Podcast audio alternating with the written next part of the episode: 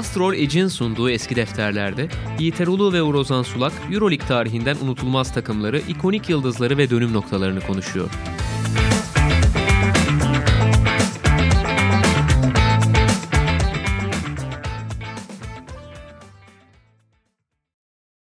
Sokrates'ten merhaba. Castroleg'in sunduğu eski defterlerin 10. ve son bölümüyle karşınızdayız. Artık Final Four haftasındayız ve tabii ki temsilcimiz Anadolu Efes özelinde bir şey yapalım diye düşündük son bölüme özel olarak. Bugün biraz kulüp kültürünü konuşacağız ama temelde yani Efes'in 90'larından başlayarak, 90'ların ilk yarısından başlayarak Ergin Ataman'a kadar uzanan kültürünü Artık yani ne kadarı da sığdırabiliriz tabii bu zaman çizelgesine. Orası meçhul ama en azından deneyeceğiz. Ve Nuro Zansulak Terulu'la birlikte Efes tarihine göz atacağız. Tabii Yiğiter abi Türk basketbolunun işte Avrupa kupalarındaki tarihine baktığımızda aslında Efes'le başladığını ve şu anda işte Efes'le devam etmekte olduğunu görüyoruz. Araya e, birçok başarılı takım girdi. İşte Fenerbahçe gibi, Galatasaray gibi, Darüşşafaka gibi Birçok örnek var. Tofaş gibi şimdi işte Bursa Eurocup finali oynadı. Ama yani Efes Kupa 2'de başladığı serüvenini işte sonrasında bir Koraç Kupası kazanarak taçlandırdı ve şimdi artık Kupa 1'de şampiyonluk mücadelesi veriyor. Burada yani 1992-93 sezonuyla dilersen başlayalım. Nasıl bir atmosfer vardı? Ee, Efes'in hedefleri, mevcut kadrosu çünkü Aydın Örs'ün kariyerini de düşünürsek, Efes'le olan bağını düşünürsek e, orada da bir altyapıdan çıkış ve o oyuncularla birlikte üst yapıda performans vermeye e, başlayan iki yabancılı bu ülkenin çocuklarıyla oynayan bir takım vardı. Evet 1992'de aslında Efes'in ki o zamanki adı Efes Pilsen'di şampiyonluğu pek beklenen bir şey değildi Türkiye Ligi'nde. Sezonun bitmesine 6 hafta kala bir zorunluluktan ötürü antrenör değişikliğine gittiler. Halil'lerle yollar ayrıldı ve yıllardır Efes altyapısında çalışmakta olan Aydın Örs artık o şartlarda pek de istemese bile bir şekilde hayır diyemediği için kulüp yönetimine takımı devralmak zorunda kalmıştı. Yani iyi durumda değildi Efes. İşler iyi gitmemişti, beklendiği gibi gitmemişti.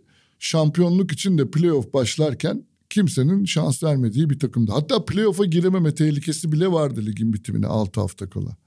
Ama 6. sıradan girdikleri playoff'ta inanılmaz bir e, grafik çizerek şampiyonluğa ulaştılar. Aydın Örs'ün kulüpte bir şeyleri değiştirmeye başladığı çok kısa sürede görüldü, gözlemlendi.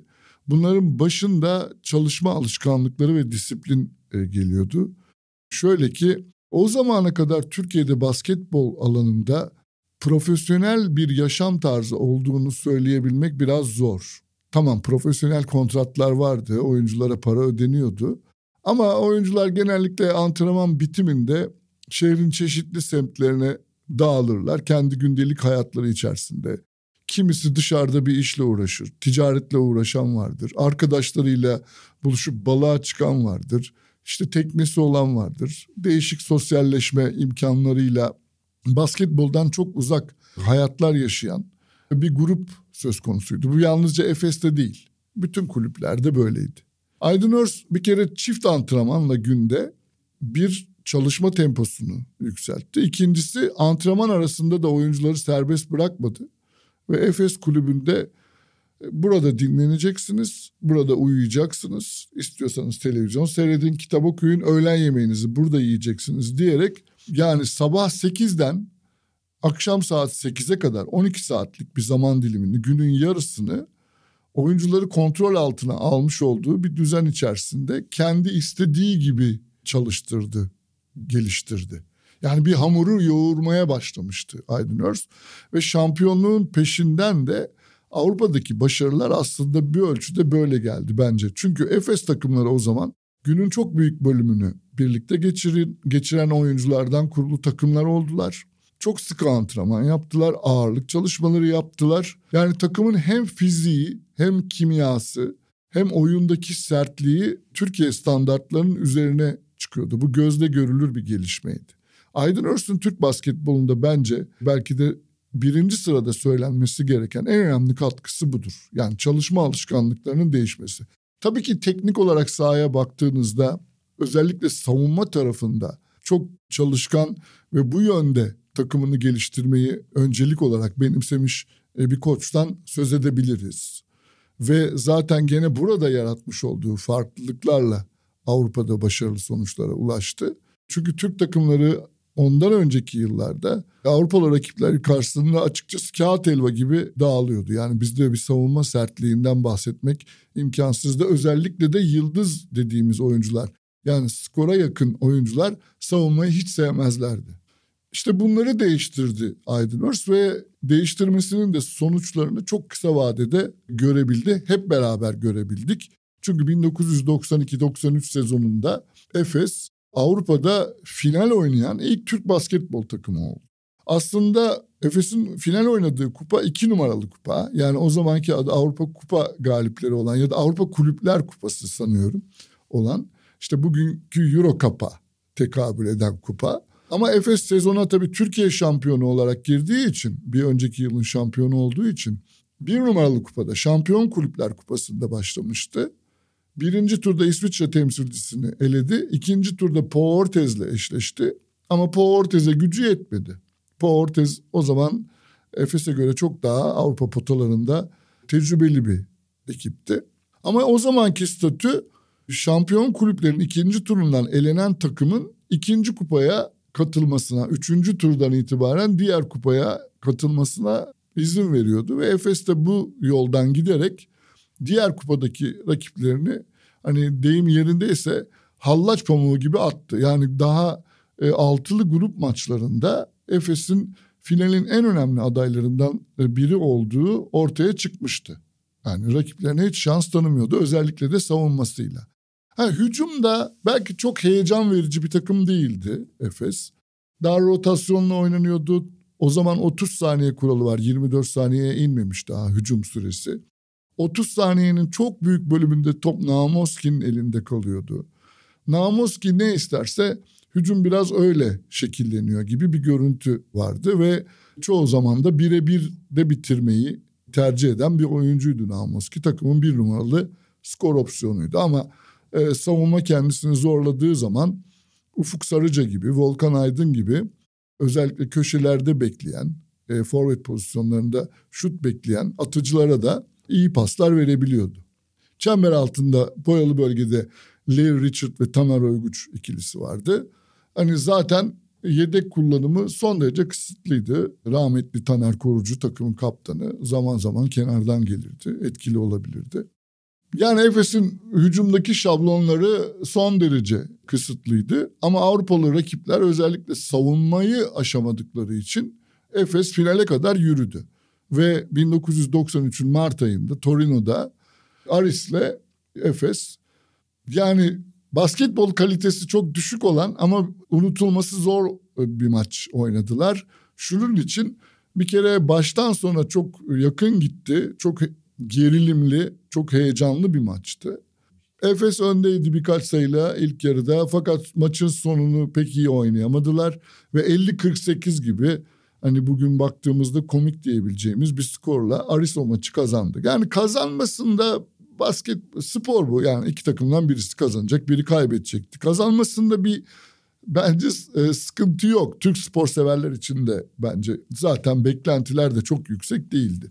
Ama maçtan sonra Arisli taraftarların yapmış olduğu hani deyim yerindeyse edepsizlik ve hem maçı kazanıp hem bir de sahadaki oyuncularımıza saldırmış olmaları işte o bardağı taşıran damla oldu ve gerçekten çok tatsız sahnelerle Torino'dan ayrıldı Efes. Buradan da aslında yani hem öyle iki sayıyla kaybetmiş oldukları için hem maçın sonunda öyle saygısızca bir muameleye maruz kaldıkları için bence müthiş bir hırsla e, geri dönmek istediler. Ve ertesi sene Avrupa'nın en önemli kupasında Efes en çok konuşulan takımlardan biri oldu sezon boyunca. Yani bugünkü Euroleague'de Efes grubu ilk turlardaki grubu lider bitirdi. Çapraz eşleşmede Barcelona'ya yani 1 ile 4'ün eşleşmesinde çapraz grubun dördüncüsü Barcelona'ya 3 maçın ikisini kaybederek hem de İstanbul yani sonuncu maçı İstanbul'da kaybederek elendi Final Four'a gidemedi. Ama çok iyi oynamıştı ve kendinden çok söz ettirmişti sezon boyunca. Yani ki o maçı yani o seriyi daha doğrusu konuşmuştuk. Evet. Daha daha önce de Barcelona bölümünde. Barcelona bölümünde Ee, anlattık işte biraz. Format işte ilk maçın yani ev sahibi avantajı olmayan takımın kendi sahasında oynadı. Sonra iki maçı üst üste ev sahibi takımın sahasında yani avantajı sahip olan takımın sahasında oynadığı bir format vardı. Tabii yani 93-94 ile birlikte Efes'in aslında hani o kapıyı e, yumruklama süreci başladı Evet. e, Euroleague'de. Çünkü işte 94 Sürekli Final Four adayı. Aynen. Yani 94'te başlayan o çeyrek final serüveni üst üste 4 sene devam etti ve e, önce Barcelona, işte sonra Asvel, sonra Benetton ve 99'da da son olarak şampiyon Žalgiris'e kaybettiğini gördük Efes'in ve son yıla kadar da hep 2-1 maç alarak kaybetmişti. Çok dramatik sahnelerle İstanbul'da kaybedilen özellikle Asfel'e kaybedilen hani bizim Kara Perşembe diye hem hatırlamak istemediğimiz ama hem de her türlü kayıtlara geçmiş olan Tabii Tofaş'ın da maçından Aynı gün ötürü. Topaş'ta Arise Koraç Kupası'nın kaybediyor. Ama arada tabii güzel bir anı var. Çünkü 96 Koraç Kupası zaferi. Ki o da Castro Age bölümümüzde baskı altında gerçek performansı konuşacağımız kısım olacak. Bu seride hep dönüm noktalarını konuşmaya çalıştık. O yüzden zaten e, baskı altında gerçek performans diye detaylandırdık. İşte güç, işte performans dediğimiz anlar, e, baskı altında gerçek gücümüzün ortaya çıktığı anlar.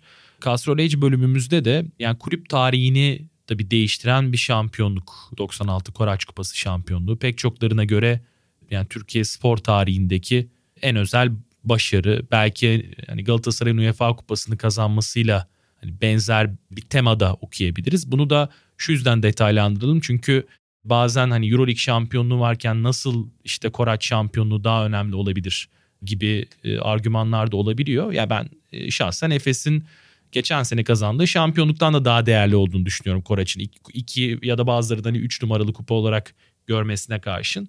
Şöyle hem o dönemki Koraç'ta oynayan takımları hatırlamak lazım. Finalde yenilen Stefanel'i hatırlamak lazım. Hem de yani oynayan oyuncuların yani Türk oyuncular olması, altyapıdan yetişmiş oyuncular olması ve belki bir hikayenin uzun süredir yapılan yatırımın, insana yapan yapılan, Türk insanına yapılan yatırımın artık meyvesinin e, bir kupayla alınması sonucu olduğu için e, çok özel bir yerde e, bu şampiyonluk ve 96'da Aydın Örs'ün tırnaklarıyla kazıyarak oluşturduğu o Efes kültürünün zirveye çıktığı andı. E, Yiğiter abi şöyle pası atayım.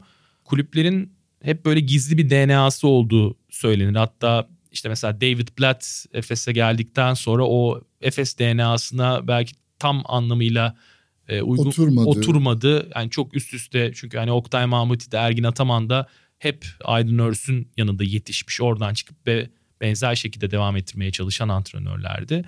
Bu kulüp DNA'sının başarılı olduğunu görmek ve hani Aydın Örs'ün de oradaki rolünü biraz konuştuk ama detaylandıracak olursak 96'ya dair neler söylemek lazım? 96 Koraç Kupası bence çok özel bir başarı. Neden diye sorabilir belki bugün genç kuşaklar. Çünkü onun çok ötesine geçildi. O kupadan sonra Türk takımları ne mutlu ki bize pek çok kupa kaldırdılar. Finaller oynadılar ve daha büyük başarılar kazanıldı. Müzelere daha büyük kupalar getirildi. Ama Koraç Kupası bir ilkti. Yani tüm takım sporları içerisinde ilk defa buna voleybol, futbol, işte handbol hepsini ekleyebilirsiniz. İlk defa bir Türk takımı, bir kulüp takımı Avrupa'da kupa kucakladı. E, bu çok özel bir şeydi, bir andı. Bir kere bunu teslim edelim. İkincisi bunun yapıldığı yıl kadrolara bakıldığı zaman yani bugün tabii ki Fenerbahçe'nin ya da Anadolu Efes'in kazanmış olduğu Euroleague e, şampiyonluklarıyla gurur duyuyoruz. Hepimiz çok seviniyoruz ama bu kadrolarda Türk oyuncular ne kadar süre buluyor diye sorduğumuz zaman maalesef ortaya çıkan yüzde çok düşük kalıyor. Yani bu seneki rakamları biliyoruz. İşte Efes'in Final Four'daki rakibi Olympiakos'ta Yunan oyuncular yüzde otuz süre alırken Efes'te bu rakam yüzde bir sadece. E şimdi 96 Koraç Kupası'na gittiğimiz zaman Efes'in kadrosunda sadece iki yabancı vardı ve Türk oyuncuların rolleri gerçekten çok büyüktü, çok önemliydi. Yani Tamer Oyguç'un. Murat Evliyaoğlu'nun, Ufuk Sarıcan'ın, Volkan Aydın'ın rolleri çok büyüktü. Ve bir Türk antrenör Aydın Örs kendi yetiştirmiş olduğu altyapısından Merter'den kendi kültürüyle besleyip büyütmüş olduğu e, çocuklarla bu başarıya ulaşmıştı. Bence bu açılardan çok anlamlı bir zaferdir e, Koraç Kupası. Tabii senin altını çizdiğin şey de var. O zaman Koraç Kupası'ndaki kadrolar, rakip kadrolar çok kuvvetliydi. Şunun için çünkü Euroleague'e katılan takım sayısı çok azdı. Euroleague'de sadece 12 takım e, mücadele ettiği için altılı gruplar halinde iki, iki tane altılı grup. Yani iki ve üç numaralı kupalarda da çok iyi takımlar olabiliyordu. Şimdi mesela yani Team Sistem Bologna'yı yarı finalde Efes geçerken Team Sistemi gardı Djordjevic'ti. Koçu Scariolo'ydu. Ya da finalde Efes'in yenmiş olduğu Stefanel Milano yani bugünkü Milano takımı koçu Tanjevic kadroda Bodiroga var, Fuçka var. Gentile var. Gentile var. Yani Rolando Blackman. Rolando Blackman var. Yani çok kuvvetli kadroları alt ederek Efes o kupaya ulaştı. Bu da kupanın değerini bence bir kat daha arttırıyor. Tabii her şampiyonlukta, her büyük başarıda dönüm noktaları vardır. Yani çok belirgin olabilir, çok e, minör olabilir ama mutlaka yani şampiyonluk yoluna giden hikayede e, bazı şeyleri ön plana çıkartmak e, mümkündür. Şimdi Aydın abiyle Aydın Hoca ile karşılıklı oturduğunuzda hani bu sezonu konuşurken hep yani bir panionios kelimesini duyarsınız. Yani o deplasman işte ya yani içeride yine son saniye basketiyle kazanılan maç ki o grubu hatırlayacak olursak yani Varese, Panionios ve Andorra vardı. Andorra zaten grubun sıfır galibiyetli takımıydı. Ama e, Panionios deplasmanı elbette takımın yıldızı Petar Namoski'nin e, sakatlığı sebebiyle ayrı bir hikayeye sahip. E, abi istersen onu dinleyelim senden. Evet Atina'da Panionios maçına gidiliyor ve Namoski oynayabilecek durumda değil. Namoski'nin oynamadığı bir Efes'in de dediğim gibi çok dar rotasyonlu bir takım olarak Panionios gibi bir takım Yunan güçlü bir Yunan takımının karşısında pek fazla şansı olmadığını düşünüyor herkes. Ki yani şöyle söyleyelim Panionios'un o zamanki koçu Ivkovic. Takımın kaptanı da gene Yunan milli takımında çok uzun yıllar görev yapmış. 87 Avrupa şampiyonluğunda da önemli roller üstlenmiş Kristodoğlu. Şimdi bu kadar kuvvetli bir rakiple e, oynayacaksınız ve en önemli asınızdan yoksun bir kadroyla oraya gidiyorsunuz. Namoski gene de o gün eşofmanlarını giydi. Hani maçta oynayacakmış gibi soyundu. Fakat hep kenardaydı. Maçın gidişatına göre bir karar verilecekti. Oyuna girsin mi girmesin mi? Acaba oynayabilecek durumda mı diye. Yani Efes maçı iyi götürdü. Ve bir yerde de Namoski'ye ihtiyaç duyuldu. Küçük bir salonda oynanıyor Glifada'da.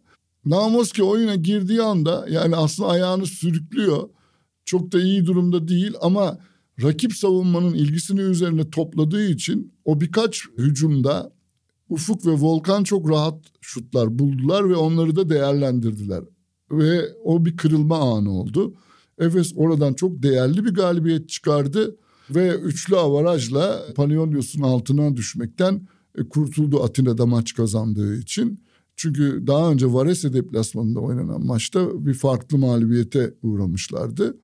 Yani kritik bir virajda Efes en önemli yıldızını oynatamadığı halde takım olmanın verdiği güçle ve dayanışmayla o baskıyı göğüsledi ve oradan da zaten Koraç Kupası'na giden yol açıldı. Yani Team Sistem serisi tabii daha çok Ufuk Sarıcan'ın bireysel performansıyla hatırlanıyor. Ben Djordjevic'le konuştuğumda e, şöyle bir detaydan bahsetmişti. Maçın bir noktasında e, Namoski dördüncü faulünü işte alıyor. İlk yarısındaydı evet. hatta maçın. Bolonya'daki maçın ilk yarısında. E işte koç Scariolo ile de Djordjevic e, bir tartışma yaşıyorlar maç içerisinde. İşte üçüncü faulünü alıyor Djordjevic. Djordjevic de üçlemişti. E, Djordjevic üçüncü faulünü aldıktan sonra Scariolo kenara alıyor onu. Ama Namoski dört faulle oynuyor. Ve hani bu sebeple Djordjevic hani bak karşı takıma e, o yıldızını oynatıyor. Sen ne yapıyorsun? Ben daha üçüncü fauldeyim. Niye kenara alıyorsun diye çünkü çok genç bir koç Scariolo'da o evet, dönemde. o zamanlar daha yolun başındaydı Scariolo. Aynen yani Scavoni ile lig şampiyonluğu yaşamış olsa da hani asistanlıktan gelerek aslında yani 28-29 yaşında o şampiyonluğu yaşayıp yani sonrasında kariyerinin önemli adımlarını atmıştı. Ya yani burada da yani team sistem maçını işte Ufuk Sarıcan'ın performansıyla hatırlıyoruz. 12'de 9 muydu üçlük? Tam ben de şu an. Ben de yüzdeleri hatırlayamıyorum ama yani sanıyorum bir 30 sayıya yakın 27 evet. sayı 28 sayı atmış olabilir. Ve maçta 27 farkla bitmişti. Yani daha ilk maçta Efes'in turu geçtiğini ve final vizesi aldığını düşündük ama, ama çok... Bolonya'daki maç çok berbat başlamıştı. Yani üst üste çalınan Namoski'ye ve Tamer'e çalınan faullerle ve bir anda team sistemin şahlanmasıyla acaba bu bu kadar büyük evet, farkı fark kapatabilirler mi diye düşündürttüler bize. Şimdi Efes kültürü kulüp DNA'sı diyoruz. Bunu biraz daha detaylandıralım. Modern döneme de geçerken, Ergin Ataman dönemine de geçerken. Çünkü e, Efes kültüründe işte güçlü koç figürleri, güçlü antrenörler, disiplinler var ama hani özellikle de hücumda yani işin bir yıldızın sorumluluğunda, omzunda yürümesi gibi bir temaya da rastlayabiliyorsunuz. Yani Petar Namoski kuşkusuz bu kulübün e, en büyük efsanelerinden biri belki hani en büyük efsanesi. E, Aydınors döneminde e, ortaya koyduğu performans ve bu ülkede basketbolun yayılmasında verdiği emek ortada. E şimdi bu modern dönemde de Aydınörs'ün yerine Ergin Ataman'ı, Namoski'nin yerine Larkin'i ya da Mitsic'i koyabiliyorsunuz ve hani EuroLeague'de Efes'in bu kültürü alıp başka bir seviyeye taşıdığını söylemek mümkün. E, tabii Ergin Ataman'ın kariyerine değineceğiz ama e, Yiğiter abi bu DNA, bu kültürle alakalı sen neler söylemek istersin? Evet sözünü ettiğimiz gibi Efes şampiyonluğa giden yolların taşlarını genellikle savunmayla döşemişti.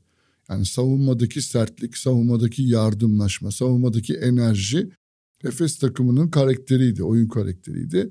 Hücumda senin de sözünü ettiğin gibi yaratıcı bir oyun kurucunun ya da guardların inisiyatifine bırakılan daha çok bir hücum tarzından söz etmek mümkün. Ergin Ataman da yani Aydın Örsü bir usta olarak Efes'teki usta olarak isimlendirirsek Ergin Ataman ve Oktay Mahmudi ustalarından almış oldukları bayrağı daha ileriye götürmeye çalıştılar. Ve Ergin Ataman şimdi bakıldığı zaman şampiyonluk sayılarına, kazanılan kupalara, farklı kulüplerde neler yaptığına gerçekten de ustasını fazlasıyla geçmiş gözüküyor. Pek çok antrenöre e, nasip olmayacak bir başarı listesi var önümüzde. Yani gittiği her yerde önce yurt dışında Siena'da sonra Türkiye'de diğer takımlarda Beşiktaş gibi Galatasaray gibi ilk çalışmış olduğu Türk Telekom'da bile çıtayı çok yükseğe koymuştu. Yani Şimdi biraz Ergin Ataman'a geçersek buradan 96'da Koraç Kupası kazanılınca tabii onun da getirmiş olduğu başarının getirmiş olduğu özgüvenle Ergin Ataman artık kendi kanatlarıyla uçma zamanının geldiğini düşündü ve ilk olarak da Efes'in en büyük rakibi olan Ülker'in kapısını çaldı. Oradan randevu istedi ve Ülker'de koçluğa aday olduğunu söyledi kulüp başkanı Orhan Özokur'a. Bu aslında çok şaşırtıcı bir şey. Şunun için yani 30 yaşındaydı bunu yaparken.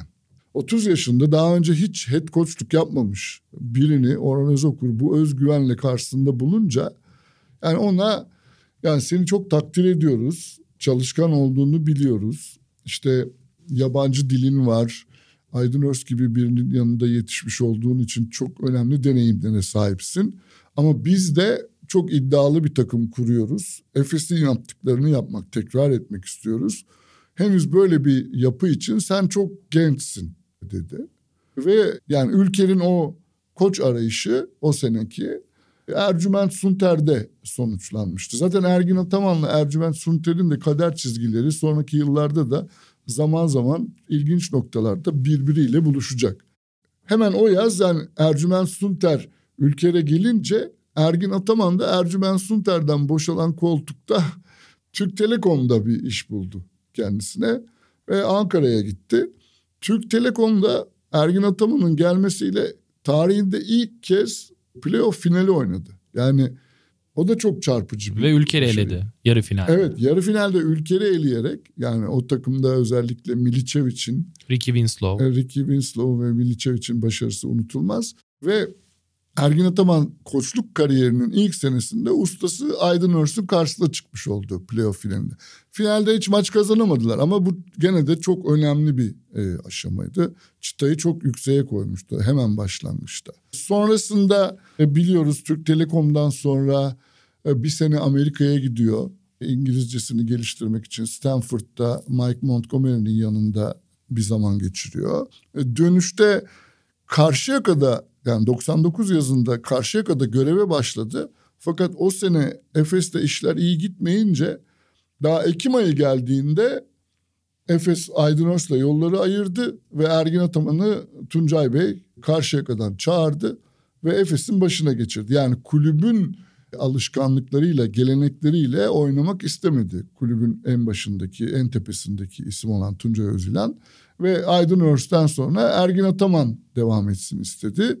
Ve ilk e, Efes macerası da böyle başlamıştı. Şimdi Ergin Ataman aynı zamanda içerik üretenlerin, gazetecilerin elbette sevdiği bir figür. Çünkü yani ben tam hatırlamıyorum kaç tane röportaj yaptım. Sen de abi herhalde sayısına çok hakim değilsindir. Benim zannediyorum çift tanededir. Yani en sonuncusu işte Eylül 2021 sayısında yayınlanmıştı Sokrates'te.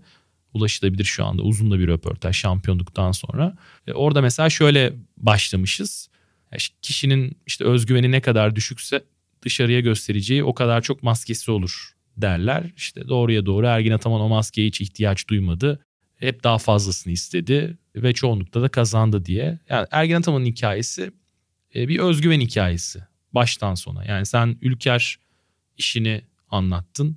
Siena işi de biraz buna Sie- benziyor galiba. Siena işi de aynı. Yani kimsenin açıkçası aday görmediği bir antrenör o dönemde. Kulüp başkanı işte Roberto Morocchi işleri kendi elinde tutmak istiyor ama orada da çok hırslı birinci adam olmak isteyen Ferdinando Minucci gibi İtalya basketbolunda çok çok önemli bir figür ve çok tartışmalı bir figür olacak kişi aslında Ergin Ataman'la birlikte Siena hiyerarşisinde yükseliyor ve Morocchi'yi hani biraz dışarıya bırakıyorlar. Orada çok meşhur bir basın toplantısı var ama öncesinde Morocchi'nin 2001'deki makalesinden ben alıntı yapayım. Minucci hepimizi gafil avlamıştı. Haziran başlarında buluşma talep etti. Oraya gittiğimizde 30'lu yaşlarında bir genç gördüm. Teni bronzlaşmış, beyazlar içinde 60'lardan çıkan bir Beadle'ı anımsatan bir saç kesimi ve yoğun parfümüyle karşımdaydı. Bay Ataman, Türk antrenör konuşmaya başladığında gözüme tuhaf biri gibi değil samimi gözükmüştü. Hırslı ve ne yaptığını bilen biriydi. Minucci'nin hepimizi ikna etmesi çok uzun sürmedi. Şimdi Morokki de o gemiye, Ataman gemisine biniyor ve ilk basın toplantısı işte Siena'nın bütün gazetecileri, İtalyan basını hepsi orada. Zaten İtalyan e, medyası o basın toplantısından sonra Vizyoner Sultan diye bir manşet atıyor. Toplantı metninde zaten Saporta'yı kazanacağız biz çıkışını yapan bir Ergin Ataman var. Yani şöyle düşünün Türkiye dışına hiç çıkmamış bir antrenör olarak yani head coachluğu yapacağı ilk deneyim Siena. ilk basın toplantısına basına tanıtıldığı bir toplantıda ben Saporta'yı kazanacağım diyor. Ve bunu dediği yerde de daha önce hiç Avrupa Kupası kazanmamış bir kulüpte söylüyor bunu.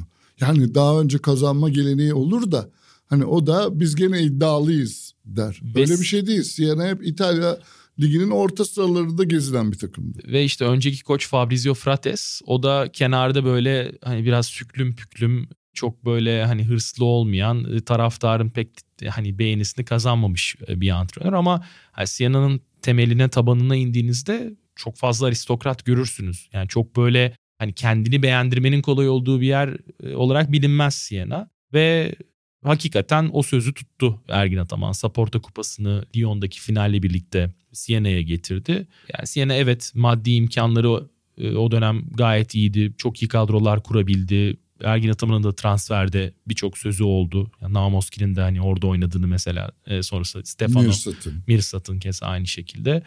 E, Alfonso Ford da bir takımın hani temelindeki oyuncuydu. Ama Fatih Terim'in de yine İtalya'da olduğu bir dönem olduğunu düşünürsek Türk sporu için e, çok çok önemli bir periyottu ve çok da hani bugün hani hayıflanmak açısından söylemiyorum bunu. E, hikayenin sonu çok da farklı olabilirdi. Yani iki antrenörümüz de iki teknik adamımız da önemli şanslar yakaladılar. Fatih Terim Fiorentina'da her ne kadar iyi anılar bıraksa da erken bitti oradaki kariyeri ve sonrasında Milan'a giderek bir yükseliş yaptığı hani söylense de aslında o da çok kısa sürdü. O da kısa sürdü ve İtalya kariyerini çok daha uzatabilirdi Fatih Terim Fiorentina'da belki. Benzer şeyler Ergin Ataman için de söylenir ki hoca zaten bunu itiraf ediyor. Ben İtalya Şimdi kariyerimi uzatamadım. Başlangıç ve bitiş noktaları birbirine çok benzeyen, çok paralel iki hikaye bu.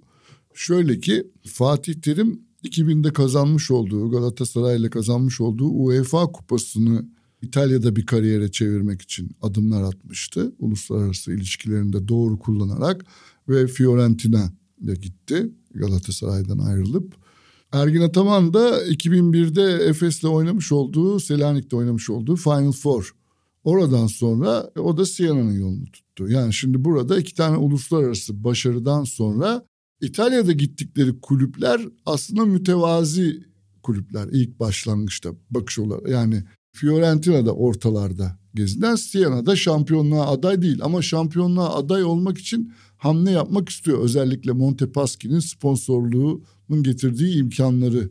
Şimdi e, bence Fatih Terim de Fiorentina'da oynattığı futbolla tarafsız gözlemcilerden çok olumlu notlar alıp taraftarların gözünde de e, müthiş heyecan yaratmıştı. Ergin Ataman Fatih Terim'den de bir adım öteye geçerek saha içi sonuçlarda Siena'nın hayalini bile kuramayacağı şeyler yaşattı. Yani Saporta Kupası'nı aynen söz verdiği gibi şehre getirdi. Final Four oynattı. Ondan sonraki sene de Final Four oynattı. Yani kulübün tarihindeki e, ilk Final Four Ergin Ataman koç. Ve Final Four'a gitmeleri yani hiç kimse sezon başında böyle bir şans vermiyor.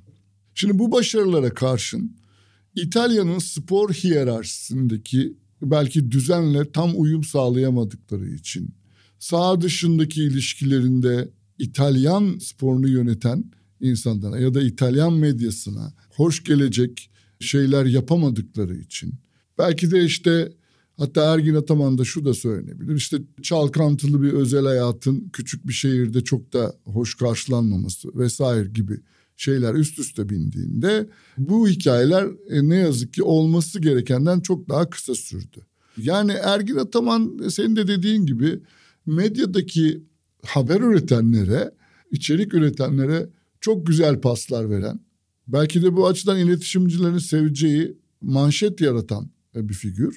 Ama her zaman iyi iletişimci mi orası biraz tartışmalı. Şöyle oyuncularla olan iletişiminde yıllar içerisinde kendisini çok geliştirmiş olduğunu, müthiş esneklik kazandığını ve özellikle yıldız oyuncuları çok rahat ettirerek onların verimlerini arttırdığını görüyoruz. Ama rakiplerle olan iletişimde bazen kendi kulübünü yönetenlerle olan iletişimlerde mesela ayrılıklar her zaman böyle yumuşak geçişle olmadı Ergin Ataman'ın hayatında. Mesela işte 2006'da Ülker'den ayrılışı mesela gazetelere yansıyan bir skandalla maalesef olmuştu ve o sene de aslında kalabilmiş olsa Ülker'de elindeki şampiyonluklara bir tane daha ekleyecekti. Yani Efes'le 3 Türkiye şampiyonluğu var.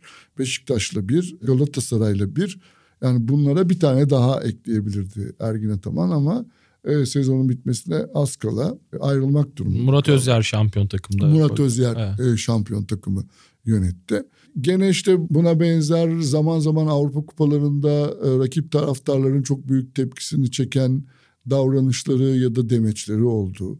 Türkiye'de 2014'te hiç unutulmayan bir Fenerbahçe Galatasaray serisinde belki de türbünlerin, ateşli türbünlerin hiç gerek yokken üzerine benzin döken e, belki tavırları oldu ve sonunda e, şampiyonluk ne yazık ki son maç oynanamadan şampiyonluk kupası Fenerbahçe'ye gitti. Galatasaray Fenerbahçe'nin salonuna gitmek istemediği için gene burada da Ergin Ataman vardı. Yani oyuncularıyla iletişimi onu ne kadar başarıya götürüyorsa, başarılı sonuçlar almasında ne kadar anahtar roller oynuyorsa, rakipleriyle iletişiminde yaşamış olduğu sürtüşmeler, bazen sertlikler, bazen de şartların ne olduğunu hiçe sayarak kurmuş olduğu cümleler ki bence bunların başında Kızıl Yıldızlı bir taraftar İstanbul'da bıçaklanıp hayatını kaybetmişken sonrasında Ergin Ataman'ın basın toplantısında Kızıl Yıldızlı taraftarlara terörist demesi büyük bir infiale yol açmıştı Belgrad'da. İşte bu tip şeyler onun Avrupa basketbol kamuoyunda hem çok takdir edilen hem çok tartışılan benzeri neredeyse hiç olmayan bir figür olmasına yol açtı.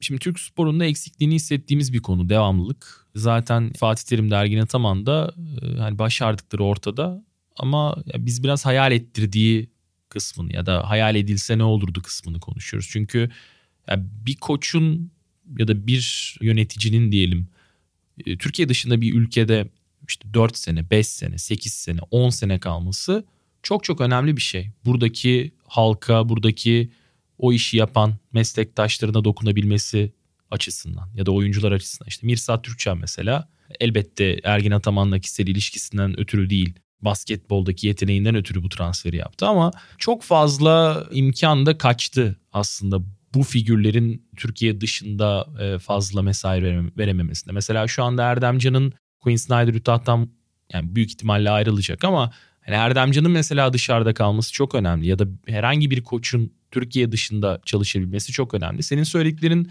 Ergin Ataman'ın kariyeri için değil ama hani bugün mesela Efes'ten ayrıldıktan sonra Ergin Ataman Barcelona koçluğu için aday olur mu? Olmaz mı? Tartışmasındaki Zor doneler. Evet yani çünkü yani bugünkü şartlara baktığımız zaman zor gözüküyor. Halbuki Ergin Ataman'ın e, kalitesi orada yani olmak için yeter. rezümesine evet. baktığımız zaman, başarılar listesine baktığımız zaman Barcelona'nın ilk sırada düşüneceği koçlardan birinin olması lazım. Hı hı. Ama bir tarafta saha içi sonuçlar var. Bir tarafta da sizin taraftar grubunuzla ya da geniş kitlelerle sadece taraftar grubunuzla değil İspanya'daki ya da Avrupa'daki diğer taraftar e, kitleleriyle kuracağı iletişim ve kimyasının tutması meselesi var. Bunları düşündüğü zaman e, Barcelona gibi dev bir kulüpte karar verici noktada oturanlar elbette biraz tedirgin olabilirler. Yani kontrolü zor bir isim diye. Ama öte yandan baktığımızda sanıyorum Türk basketbol tarihinde sadece Türk basketbol tarihinde değil sanıyorum Türk spor tarihinde bu kadar değişik kulüplerde bu kadar çok şampiyonluk yaşamış üstüne üstlük bir de yurt dışına gitmiş yurt dışında da başarılı olmuş yurt dışında da gittiği kulüpte çok fazla zaman geçirmese de iki sezonda orada çıtayı çok yükseğe koymuş bir başka çalıştırıcı yok. Ya beğeni kriteri farklı olabilir kişilerin ama bence başarı kriteri nettir. Yani teknik direktörler ya da antrenörler için hani burada yetiştiricilik kavramını vurgulayabilirsiniz ama mevcut şartlarda A sınıfta çalışan antrenörler için rekabet alanı belli. Euroleague şu anda.